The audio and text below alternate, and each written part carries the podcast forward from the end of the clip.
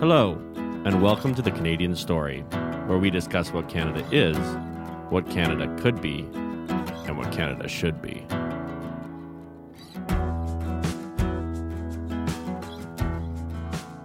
Hello, everyone, and welcome again to the Canadian Story. We're here with Franco, one of the great uh, warriors for freedom and democracy, and most importantly, lower taxes. So, literally, the guy who's trying to keep more money in your pocket. Franco, welcome to the show. Why don't you uh, introduce yourself to the listeners who may not know who you are? Well, David, it's great to chat again. And Zach, it's good to uh, e meet you. Uh, so, I'm the federal director of the Canadian Taxpayers Federation. We are a nonpartisan grassroots organization that's been scrapping for lower taxes, less waste, and more accountable government for more than 30 years now. So it's pretty cool to be a part of this organization. I started uh, with the CTF as the Alberta director and spokesperson, and then they shipped me off to uh, to Ottawa. And you know, I'm in the business of government waste, and unfortunately, that business is booming here in the nation's capital.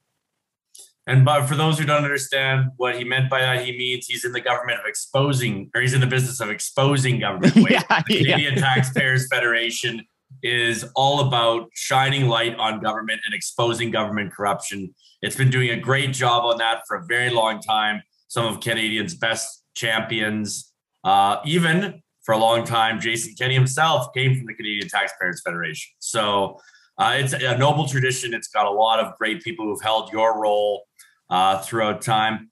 What what right now is the Canadian Taxpayers Federation paying the most attention to? What's going on?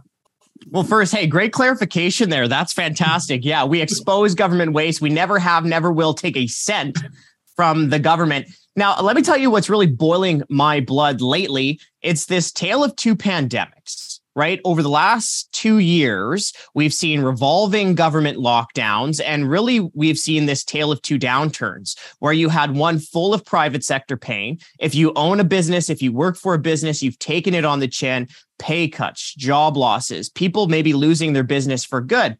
On the other side of the equation, you have, well, it wasn't a downturn you had full it was full of economic gain from so many bureaucrats so many politicians. Uh, david one thing that i always want to stress is while you may have been struggling while your family may have been struggling your supposed representative representative in ottawa your member of parliament has been busy giving themselves not one not two but three pay raises since covid-19 touched down. So a backbencher along with collecting dust in the House of Commons, they're also collecting an extra $10,000 compared to their pre COVID salary. Prime Minister Justin Trudeau, he's raking in an extra $20,000. Yeah, compared to his pre COVID uh, 19 salary. So, this is really the big issue, I think, uh, for taxpayers across Canada. Oh, I couldn't agree more. And I love what I love about the Canadian Taxpayers Federation, if I'm going to be honest, is it boils it down to explainable details for people who understand. Because even I, when I hear millions and billions, I'm kind of like, well, those are just, you know, airy fairy numbers. But like you just said, while some of my friends are committing suicide because their businesses have gone away, right? And we're watching absolute family collapse and travesty beyond comprehension, sorrow beyond comprehension.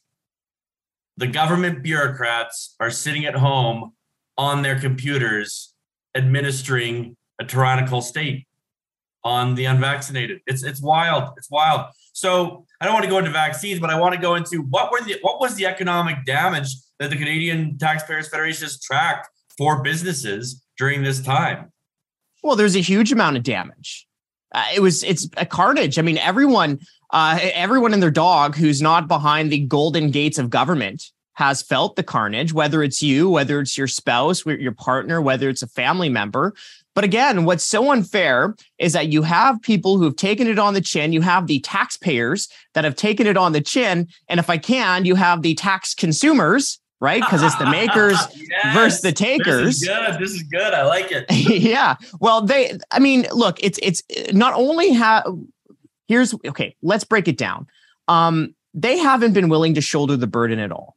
And the problem with this is that now the private sector, who struggled so much over the last two years, is facing a higher tax burden because the government has not only increased the number of bureaucrats on its payroll, but has been handing out pay raises and bonuses. So let's start from a simple point. We already talked about MPs giving themselves bigger pay. Well, it's kind of tough for a member of parliament to then go to the bureaucracy and ask them to share in the tough times when the MPs themselves aren't willing to share in the tough times. And of course, surprise, surprise, there is more than 300,000 federal government employees that received at least one pay raise during the pandemic. Not a single federal government employee received a pay cut. In fact, the federal government has no records of its employees ever receiving a pay cut. so that's that's and, and, look, I mean, we can get into more of the nitty gritty, but that's just the tip of the iceberg. More than three hundred thousand federal government employees uh, taking a pay cut or taking a pay raise during the pandemic and lockdowns, and not a single one taking a cut. The tale of two pandemics. I love this. I want to get into it more. Okay, so another part of the tale of two pandemics is you have people who are being told that they cannot do business. Meanwhile, you're having people who are not even going to work getting pay raises. Now, we can't even get passports. We don't have airports that work. The, the things that the yep. federal government's supposed to do for us. Why? I'm so glad. I'm so glad. Let me just jump on. Let me just let me just get right into this because you're you're setting this up perfectly. Look, taxpayers are paying more for poor performance. Now, uh, this isn't rocket science, and I shouldn't have to say this out loud with my mouth. But bonuses and pay raises are for when you do a good job. But these government employees, these crown corporations, are not doing a good job. The National Post ran a story, uncovered that there was over $100 million in bonuses for these department bureaucrats. Wait for it, when they couldn't even meet 50% of their own objectives. So in the private sector, if you can't meet 50% of your own performance targets, you get shown the door. You don't get shown a big fat bonus check. Okay. And that's just department bureaucrats. Let's look outside of the departments because the federal government is like this big octopus with its tentacles everywhere. So let's talk about these crown corporations. Okay. The Bank of Canada has absolutely failed to do its one job, which is to keep inflation low and around 2%. Well, if you've tried to buy ground beef at the grocery store, if you attempted to fuel up your car with gasoline, you know that the Bank of Canada failed to do that job. Yet the Bank of Canada turned around and gave its employees $45 million in bonuses and pay raises in 2020 and 2021. Now, here is one of the most frustrating parts of that story. You have the Bank of Canada's own deputy governor admitting that they failed their own targets, no duh, and that the Bank of Canada should be held accountable. Well, isn't that just a funny way to hold your organization accountable by turning around and handing out bonuses and pay raises to the employees? It goes down to something even more basic than we can imagine. You will get the behavior you incentivize. If you incentivize failure, you will get failure. And right now, we're literally, uh, Franco just told us, folks, we're literally incentivizing failure. Oh, I've got more. We're just this is literally just the like, tip. Let's go. This is literally this is gonna be the riff of the century. Go, yeah. go. this is literally just the tip of the iceberg. Uh, let's talk about another crown corporation that is uh, no stranger to the taxpayer cookie jar, and that's the Canada Mortgage and Housing Corporation. Now, your listeners are probably like, "What is the Canada Mortgage and Housing Corporation?" Probably never heard of it. Well, this is a crown corporation whose number one objective, according to its own website, is housing affordability for all. Well, in 2020 and 2021, Canadians have been struggling to afford a home. So what is the crown? so, so what is the Crown Corporation uh, who's tasked with housing affordability do? Well, naturally, it turns around and hands out sixty million dollars in bonuses and pay raises to their employees. Okay. Uh, now that sounds bad enough, but listen to this. They also took 250,000 smackers, which is taxpayers' money, and they handed it out to an organization called Generation Squeeze uh, to essentially write a report recommending a home equity tax. It gets worse. this whole report is is was supposed to be looking at how to reduce housing prices and this organization somehow thinks that the way to reduce housing prices is to put in another tax well this must be the first tax in all of humankind that somehow reduces prices of course You're but killing of course, it. You're killing well, it. Keep going. but of course, of course, that's not how taxes work. I mean, if you've ever gone to a grocery store ever in your life, you know that a GST increases costs. If you've ever gone to a gas station in the last few years, of course, you know the carbon tax increases costs. So this report funded by taxpayers, $250,000 is really just a head scratcher. It's really just such a waste of money. Uh, to add insult to injury, the CMHC somehow thought it was another, it was a good idea to give this organization another $200,000 on top of that to, to do, to better understand the relevance relevance of the report. So nearly half a million dollars from the taxpayer uh, funneled to this organization, complete waste of time. And there you have it, folks, ladies and gentlemen, the CMHC. All of a sudden, uh. it makes so much more sense why I pay as many taxes as I do. There's so many raises I need to give people. Won't somebody somebody just think of the struggling central banker? hey, oh, those struggling central bankers, indeed. Okay, so I want to go into something that blows my mind. It's how much money was spent on COVID. We're talking how much waste was there? Can you expose some of the waste for us? I would love to hear about it. Yeah. Oh, so the last um the last number that I saw was a little bit over 500 billion dollars that the federal government spent on lockdown subsidies essentially. And now we wrote an article. I wrote I authored an article that was in the Post. Now it was it was a while ago, but we essentially made the argument that um, there came a time where we just had to call a spade a spade. And with all of these federal government lockdown subsidies, I mean, what they're essentially doing was subsidizing provincial lockdowns, right? Because you have essentially, now I know there was federal restrictions as well, especially with airports and things of that nature, but by and large, the lockdowns that impacted your day-to-day life was from the provincial government. But you had the federal government that was providing the bulk of the funding for these different types of programs, right? The wage subsidy, the CERB, uh, things of that nature. So you had this weird policy gap where you had the provincial government making the decision on the vast majority of the lockdowns, but you had the federal government footing the bill. So you essentially had the provincial government making a decision, but not bearing the full cost of its decisions.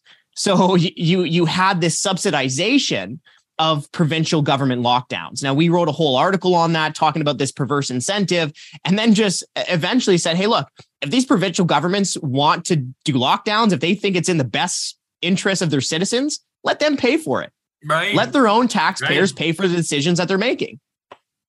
I like that. I really like that. So, what you're saying is the federal government, by footing the bill for the lockdown measures, they incentivized the provincial governments to impose the lockdown measures because they reduced the cost of making those lockdown decisions. Right. Right. Uh, especially later in the game.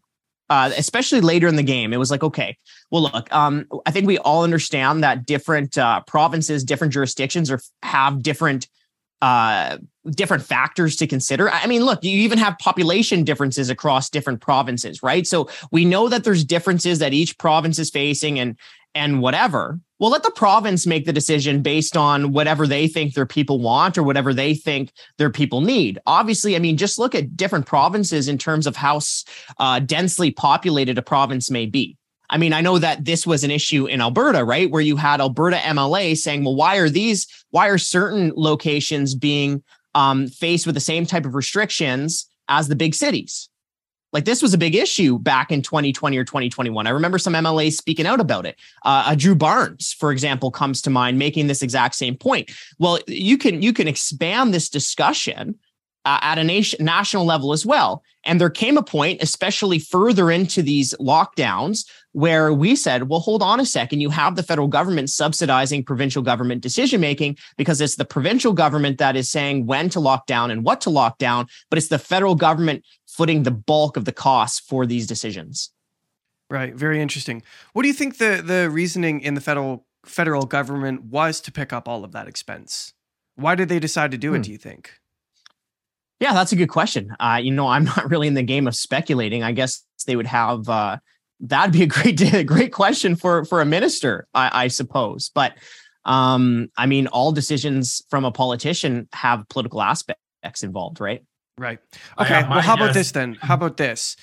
I'm under the impression that our good old friend Mr. Trudeau has created more debt for the country of Canada than every other prime minister Nearly. in the history of the country combined after Mhm. adjusting for inflation. Is that correct? Uh, okay, so in nominal dollars, Prime Minister Justin Trudeau has nearly doubled the debt. Mhm. Has nearly doubled the debt. Now let me let me just bring in. Let me just uh, jump off that because okay, so we've seen huge deficits in Canada for a long time. Even before the pandemic, in 2018, you had the federal government spending all-time highs, even adjusted for inflation and population growth. That means that in 2018, the Trudeau government spent more money than the federal government did during any single year during World War II. Okay, so we we've seen huge deficits in Canada for a long time. Now, here's what was different during the pandemic than previous years. We saw the central bank, we saw the printing press on overdrive during the pandemic. The central bank creates new dollars out of thin air. We call it the printing press, but really it's with a click of the keypad. It creates these new dollars out of thin air by buying financial assets such as government of Canada debt, government of Canada bonds. Well, the central bank printed about $300 billion, more than $300 billion during the pandemic. At the height of the pandemic, it was about a 3 300% growth in the Bank of Canada's assets, which is significantly more uh, growth than what you saw in the recession of the 70s, the 80s, the 90s, the 0809 recession. Actually, it's even bigger than the beginning of the 2008 recession, all the way up to the beginning of the pandemic. So you saw this huge, huge amount of money creation from the central bank. And the more dollars that the central bank prints, the less that your dollars in your banking account or your savings account or your retirement account will buy. Okay. Now, what was the central bank essentially purchasing? Government of Canada bonds, whether that was new uh, debt or old debt, whether that was in the primary market directly from the treasury, or whether it was from a, a middleman like a bank. Regardless, it was printing new dollars out of thin air, devaluing your money by purchasing Government of Canada debt. That's the inflation tax. Now, it's even worse because of the supply side because of two years of revolving government lockdowns, output is less. Because the government was paying people to stay home, paying people not to work, you had less people working. So you essentially had the federal government and its central bank create the perfect storm for inflation, which is too many dollars chasing too few goods. Yeah. Do you think do you think they knew that they were doing that when they I guess you don't speculate, but do you think you knew they knew what they were doing when they were doing it? Or was it purely out of um, concern for the situation that we were in? Well, it just depends on what you mean by did they know what they were doing? Did they know that they were printing new dollars out of thin air, buying these bonds? Of course they did. Yeah, of course. Of course they knew. Uh, did they know that that would lead to the inflation, the nearly four decades high inflation that we're seeing today? I don't think so. I mean, at least not, um, at least not from the public records. In fact, uh, I'm not sure Macklem has got anything right uh, during the pandemic, right? The governor of the Bank of Canada, the head of the Bank of Canada, he said that we've got some things wrong. Well, what have they gotten right? I mean, at in a finance committee appearance back in 2020, he he said that inflation would remain low. Obviously, they're wrong. Um, he said that interest rates would remain around 0.25 percent. Obviously, today another big rate hike, so he was wrong there. So no, I don't think they predicted what would happen. I, I really don't. They knew they're creating Okay. money. I don't think they knew the effect of it. I want to go on on that. People don't understand what rate hike rate hikes mean. So can you explain what a rate hike is, what it means for the economy, what it's going to do to housing? You know, just walk through what a hmm. rate hike is and what it means. Yeah, and hey, sorry if I'm getting a little bit too wonky with you guys great. Here. this is very good. I just want to make sure that our listeners get like a full understanding, based get a little bit of a foundation on a few things. Yeah.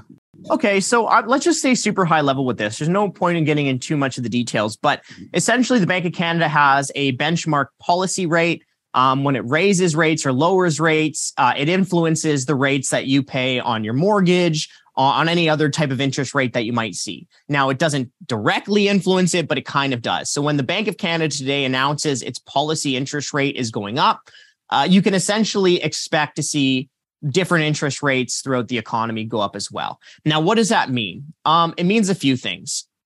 For the consumer, it means, well, interest rates that you're going to have to pay in the housing market or whatever type of loan you're going to take out are probably going to get higher, right? Um, now, for government, it means that it's going to balloon the deficit because because obviously the government has to pay interest on its one trillion dollar debt, and the higher that these interest rates go, the higher that the borrowing costs are, the more that the government has to pay every single year on its debt servicing costs, its interest costs. So for the government, just like for your normal household, these interest rate hikes are going to mean higher costs. Now, I think that the one of the big issues, obviously, we've seen our housing prices. Now, interest rate hikes are supposed to uh, mitigate housing price increases. But of course, for a person who has to renew their interest rate, it might just mean a lot of pain as well. Can you? So I'll, I'll explain what I think that means, and you can tell me if you think it's right. But the way I understand it is, if you're renewing your mortgage, right, and you have your mortgage at 2.5% locked in, and now you're renewing it, now it's at five, you still you have to pay 2.5% more interest every year. Now let's say you have a million dollar home. Suddenly your interest has gone up $25,000 a year. Just the interest on your loan, nothing else. Yeah, I mean essentially that's that's the issue that many people are going to face and especially if uh, for an economy that has racked up a ton of debt, not just government debt which is huge, right? Trudeau doubles the national debt in his short time in office essentially but um, for consumers too for people who have households for businesses that have taken on debt. I mean this is going to impact them as well.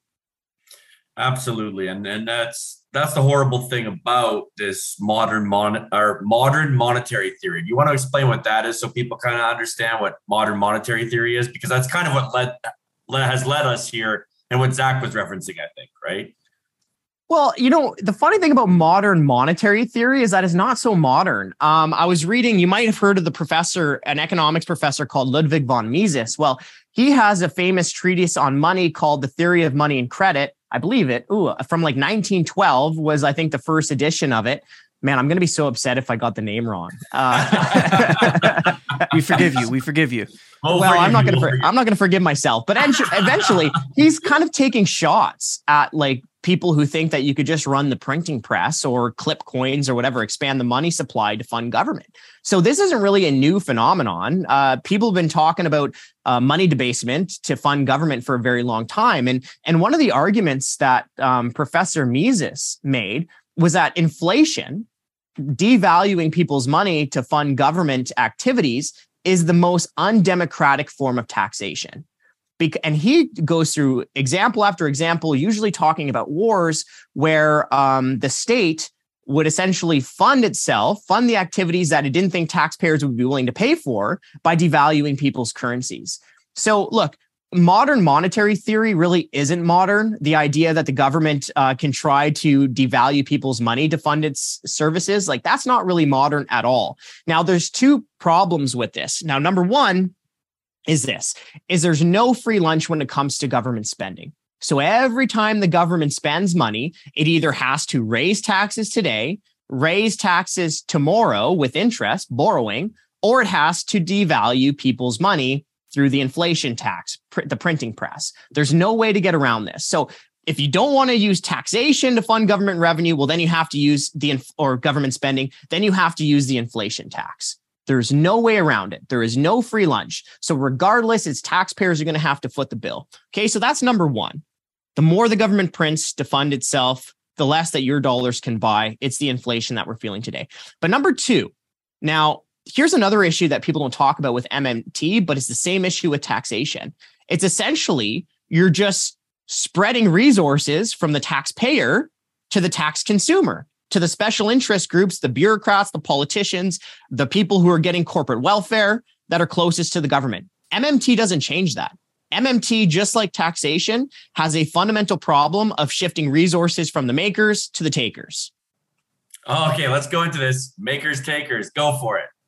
Uh, what, what because people like I'll go for it for a second. So like we have to understand that money is also not a thing right? Money is simply a measure of value, a store of value, or a means of exchange, right? So, what is it actually? It's just a thing that talks about value. And what is value? Value is human concentrated attention into a thing to create something, whether that's a book, whether that's energy, whether that's food, whether whatever it is, that's what money is.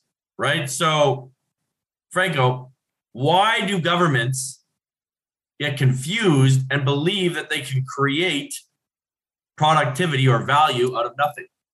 Yeah, I'm not sure they do get confused. You know, okay. I, am also tired of pretending like all of this is like unintended consequences. I, I'm so sick and tired of it, right? Like, let's not pretend like these high gas prices aren't exactly what the Trudeau government wants, right? They must be patting themselves on the back every time they pass a gas station. Hey, look, we did that.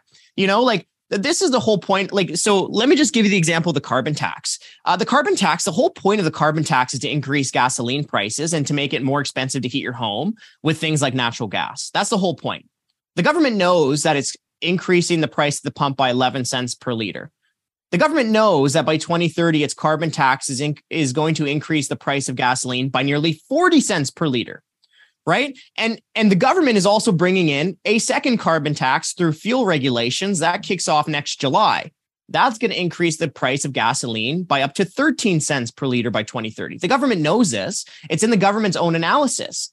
The government's own analysis also shows that guess who's going to be impacted the most by its second carbon tax? The people who are already living in energy poverty, the single mothers, the uh, elderly who are living on fixed incomes. This is all within the government's own analysis. It knows what it's doing. It's the whole point of it. So I forget how we got on this conversation, but no, essentially, oh yeah, no, this is great. But I, am just, I'm just tired of us pretending yeah, like these politicians right, right. and bureaucrats don't know what they're doing.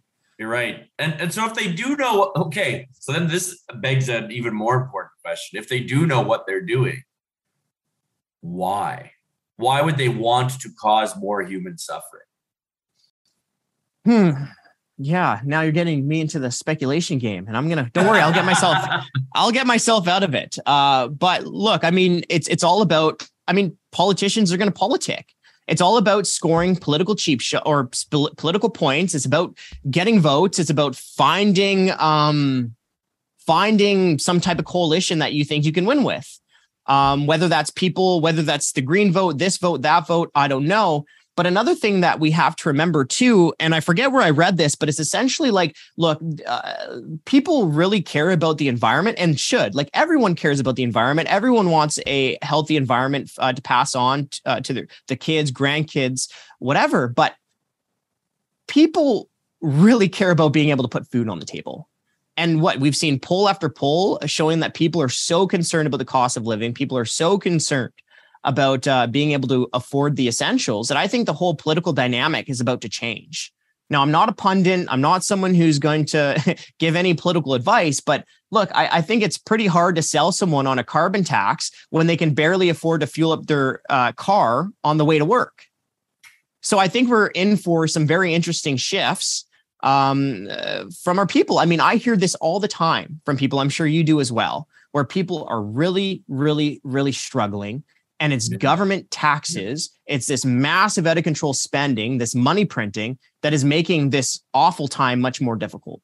Yeah, no, I couldn't agree more. And and yet there are some some bright lights in the darkness. And uh, while my listeners may be surprised to hear it, one of them was actually Jason Kenney's economic leadership in Alberta. Do you want to speak a little bit about this $13 billion budget that was just announced because I think uh, I think that's quite an achievement, and I believe in giving credit where credit is due. So I want to yeah. hear your analysis of that. Yeah, I mean, we just saw a huge, uh, a huge surplus from Premier Jason Kenney, and to your point, it is important to give credit where credit's due. And the Alberta government just showed every other government in Canada exactly what to do with the budget surplus. Exactly what to do. Okay. They're providing tax relief. They're using some of that money to pay down the debt. And they're also putting some money away into the Heritage Trust Fund. So tax relief, debt reduction, saving. Check, check, check. Um, look, I am so happy to hear that Premier Kenney is scrapping his sneaky backdoor income tax hike known as bracket creep. I was I was the Alberta director for Kenney's first budget in 2019, and before that budget, he promised that he would balance the books without raising taxes. While I was in the budget lockup, you know, going through all the budget documents before it was released to the public, and surprise, surprise, we found that Kenney stopped the indexation of the tax system. That's called bracket creep. Let me break it down for you. So, there is a very fundamental principle of taxation that income tax brackets should move every single year with inflation. Because if they don't, that means that you could be bumped into a higher tax bracket, even though you can't actually afford to buy more things. Now, you might be thinking, well, hold on, Franco, that only impacts the really high income earners, right?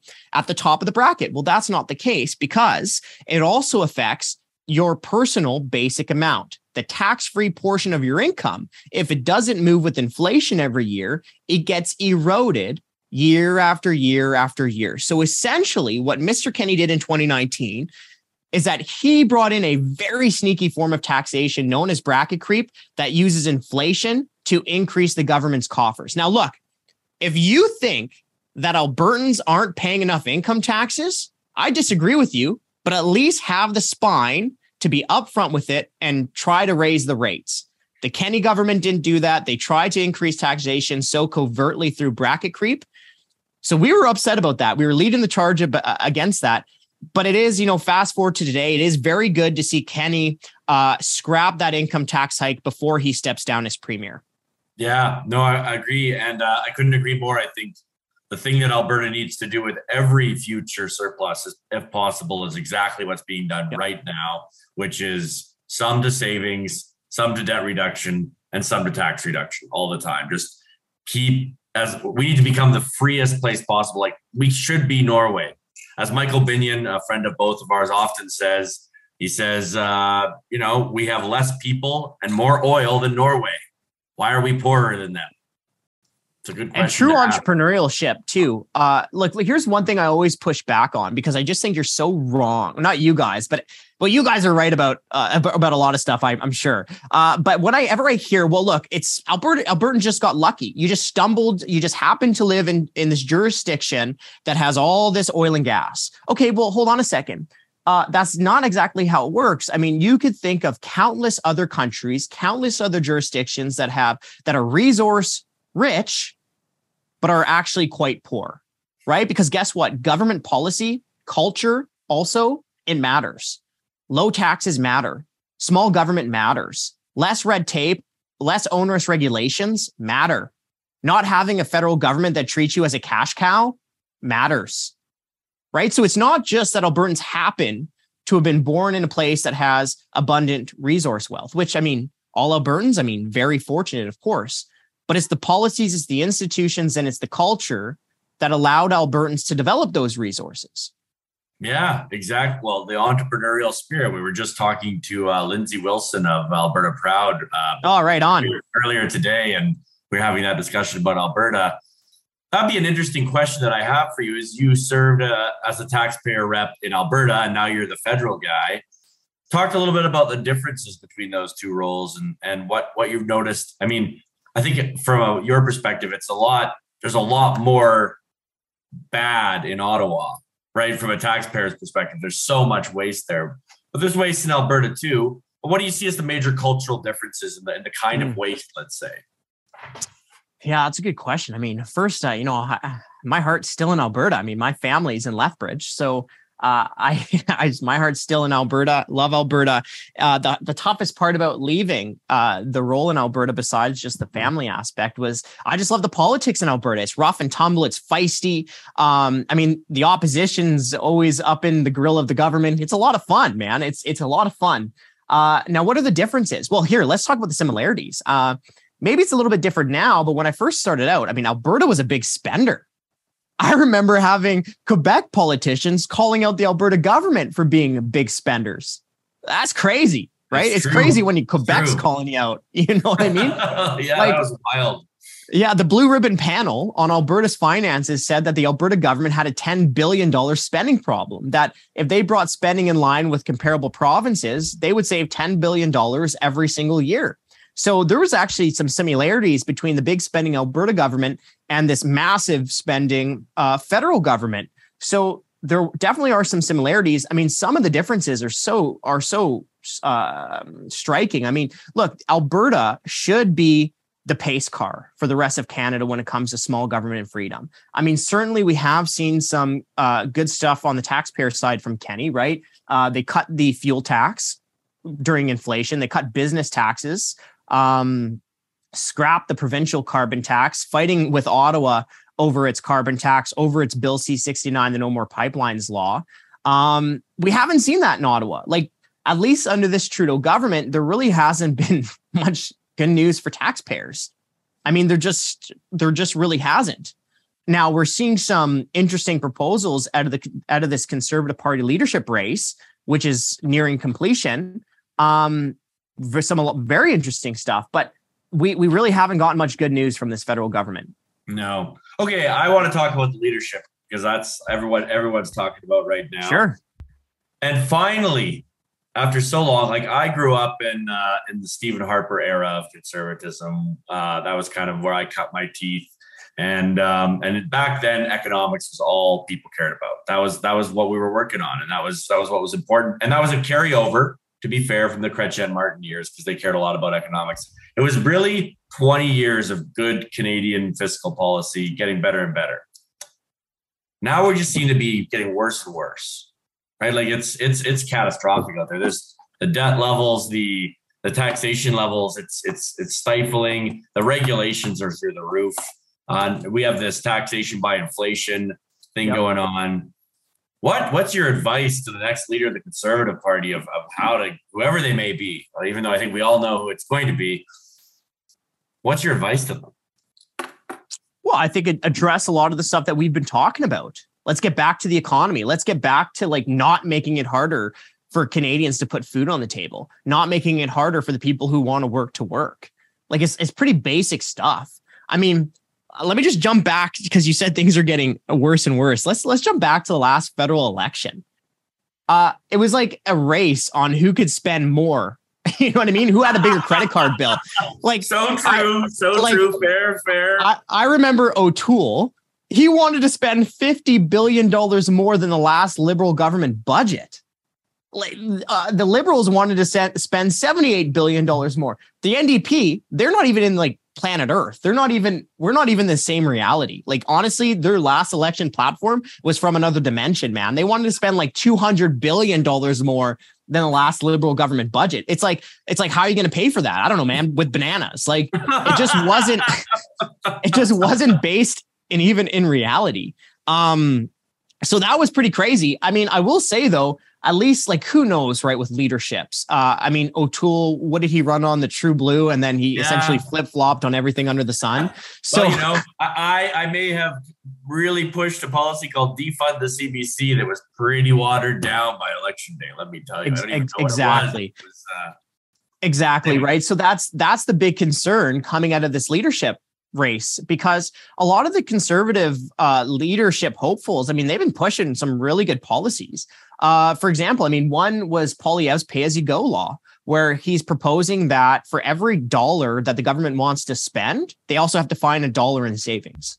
That's right. a that's a great law, and over time, that reduces the size of government. Now we want him to go much further than that, and and and we have got him on record uh, on some good commitments.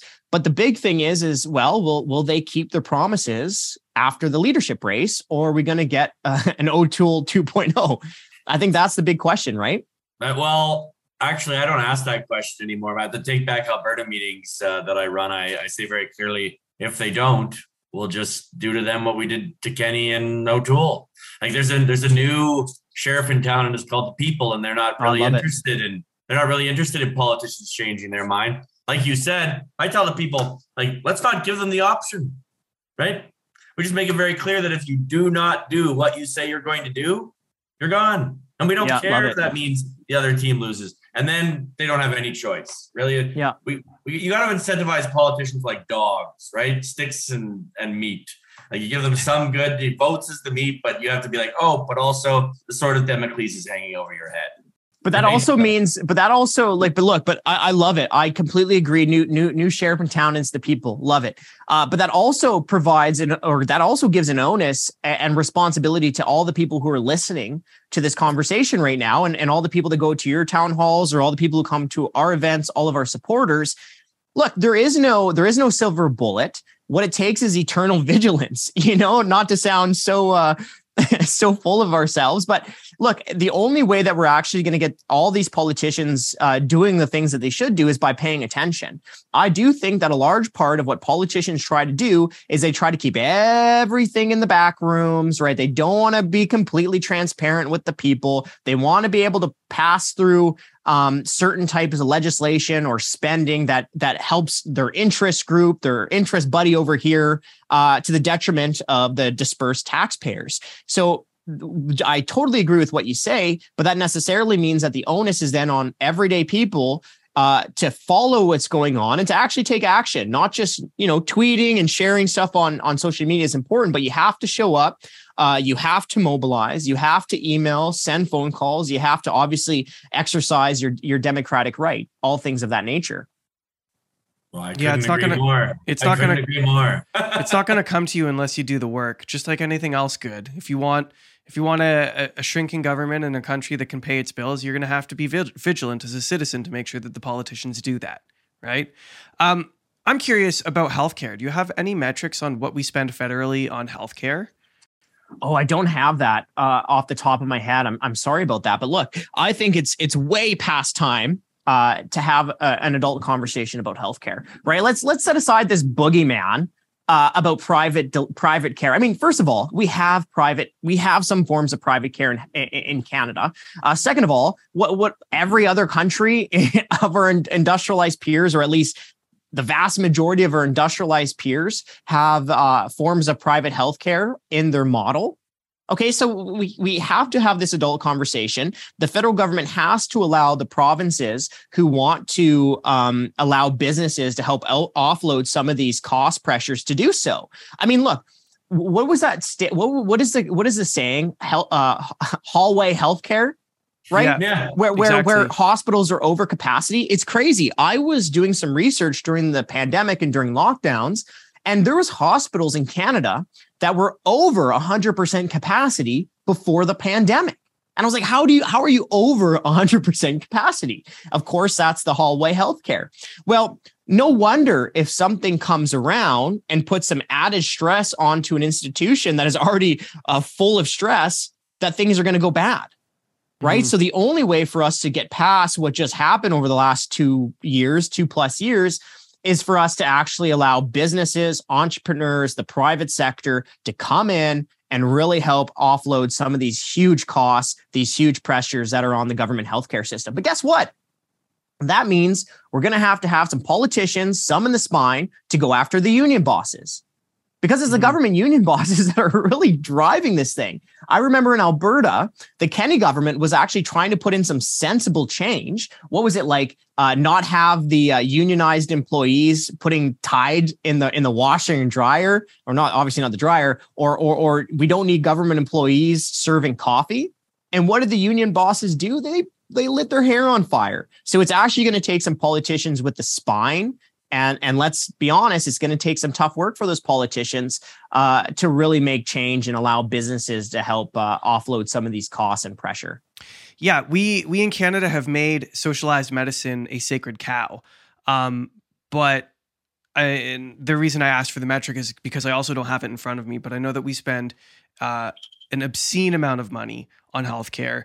And if pre pandemic, we already have hospitals at over 100% capacity and we're in a situation where wait times for surgeries are astronomically long are we getting what we're paying for because we're all paying for it right uh, yeah um, so here- I was just I was just on my phone pulling up hmm. this article I wrote. So uh, we came out very hard against the vax tax that uh, Francois Legault in Quebec was proposing. We said no way, no way, mm-hmm. screw that. Like this is like first of all, it's so punitive, right? Just just so punitive. But second of all, even if you are vaccinated, um, like think about just how bad of a precedent this sets, right? What's the next thing that these busybody bureaucrats are going to going to want to come after you over? So, if you want to find the statistics to this um, to what I'm about to say, just check out all Canadians need to unite against the vax tax. Uh, I was one of the authors on it. So, some of these so some of these statistics are absolutely crazy. So, um, the provinces spent about $400 billion on healthcare since the beginning of 2020. Uh, the feds spent more than $500 billion on COVID 19. So combining those two over about a two year period, you're close to a trillion dollars in healthcare, in, in some form of healthcare or COVID 19 spending, right? So you have these healthcare bureaucrats, uh, the provincial healthcare bureaucrats at the top, who are talking about how it's necessary to have these lockdowns and restrictions to protect healthcare capacity. Okay, but in two years, uh, we spend what hundreds of billions of dollars. What did you do to actually expand healthcare capacity to actually innovate um, so that we're not just relying on an overburdened government healthcare system? Right, like that's the question. A trillion dollars, nearly yeah, a trillion dollars. Again, of, the province has spent about 400 billion on healthcare since the beginning of 2020. That's according to their own budgets, and the Fed spent more than 500 billion responding to COVID. So that's right. near. Build I mean, a hospital in every town in this country for a trillion dollars and a staff new hospital. It. Yeah, it's it's obscene. It's obscene the way healthcare is being handled. Like with nine hundred million dollars, have we increased capacity at all? And I'm not posing billion. that question. Billion. Billion. Yeah, sorry. That's that's what I meant. Yeah, 900 billion. I'm not addressing that question to you. I'm addressing that question rhetorically um, to to I suppose whoever would be responsible for handling that money. Um, I bet they got pay raises too. well, who didn't? Like honestly, like honestly, Hinshaw. who didn't get it? Kenney gave Hinshaw a bonus. Like who didn't get a bonus or a pay raise if you work for government? Okay, here another another. Let's go back to the TL2 pandemics because I got another one. So the vast majority of provinces have a sunshine list right? Alberta actually is a gold standard when it comes to sunshine list. So a sunshine list is essentially for all the government employees who are making uh, six figures that they are disclosed to the public, right? Taxpayers are the boss. We pay the bills. We should see how many big six figure bureaucrats uh, we have. Well, the federal government does not have a sunshine list. The vast majority of the provinces do, the feds don't. So we had to file access to information requests to find out how many federal government bureaucrats are making six figure salaries. Now, get ready for this. In 2021, there was 114,000 federal government employees receiving more than $100,000 in annual salary. That means that there is now 45,000 more federal government employees receiving six figures than there were pre-pandemic. 45,000. Yeah, and look, we're talking about the federal government here. Most of the nurses right. and doctors are provincial. Actually, this like, is interesting. This is interesting. I'm federal. actually I'm going to correct you. I'm reading a book on this. I'm reading a book about our healthcare system. Doctors are private contractors. They are sure, not sure, sure. government employees. Sure, sure. Right. Uh, but the, but the I, nurses, I, meant more like within the hospital healthcare system, which yeah. are which are like Alberta Health Services, yeah. for example, is is funded from There's the Alberta government. Employees at Alberta Health Services. That's yeah. just Alberta Health Services. That doesn't include the Alberta Teachers Association. So it's crazy. More, we really do have a leviathan here. and we're gonna have to slay it. We're gonna have to slay it. I I say this at the Take Back Alberta meetings. I say one of the things we're going to do is we're going to burn AHS to the ground. And we're going to do oh, it. Sure. well, look, look. I mean, there's another one too, and you guys can pull this up. Uh, but look, I remember we, using the Sunshine List, and we found that there were, I'm going to say, 900 AHS management bureaucrats. Now, I'm just typing this in Google right now. So just bear with me for a quick second. Yep, there it is. More than 900 AHS management positions on the Sunshine List right? So that's not 900 employees of AHS.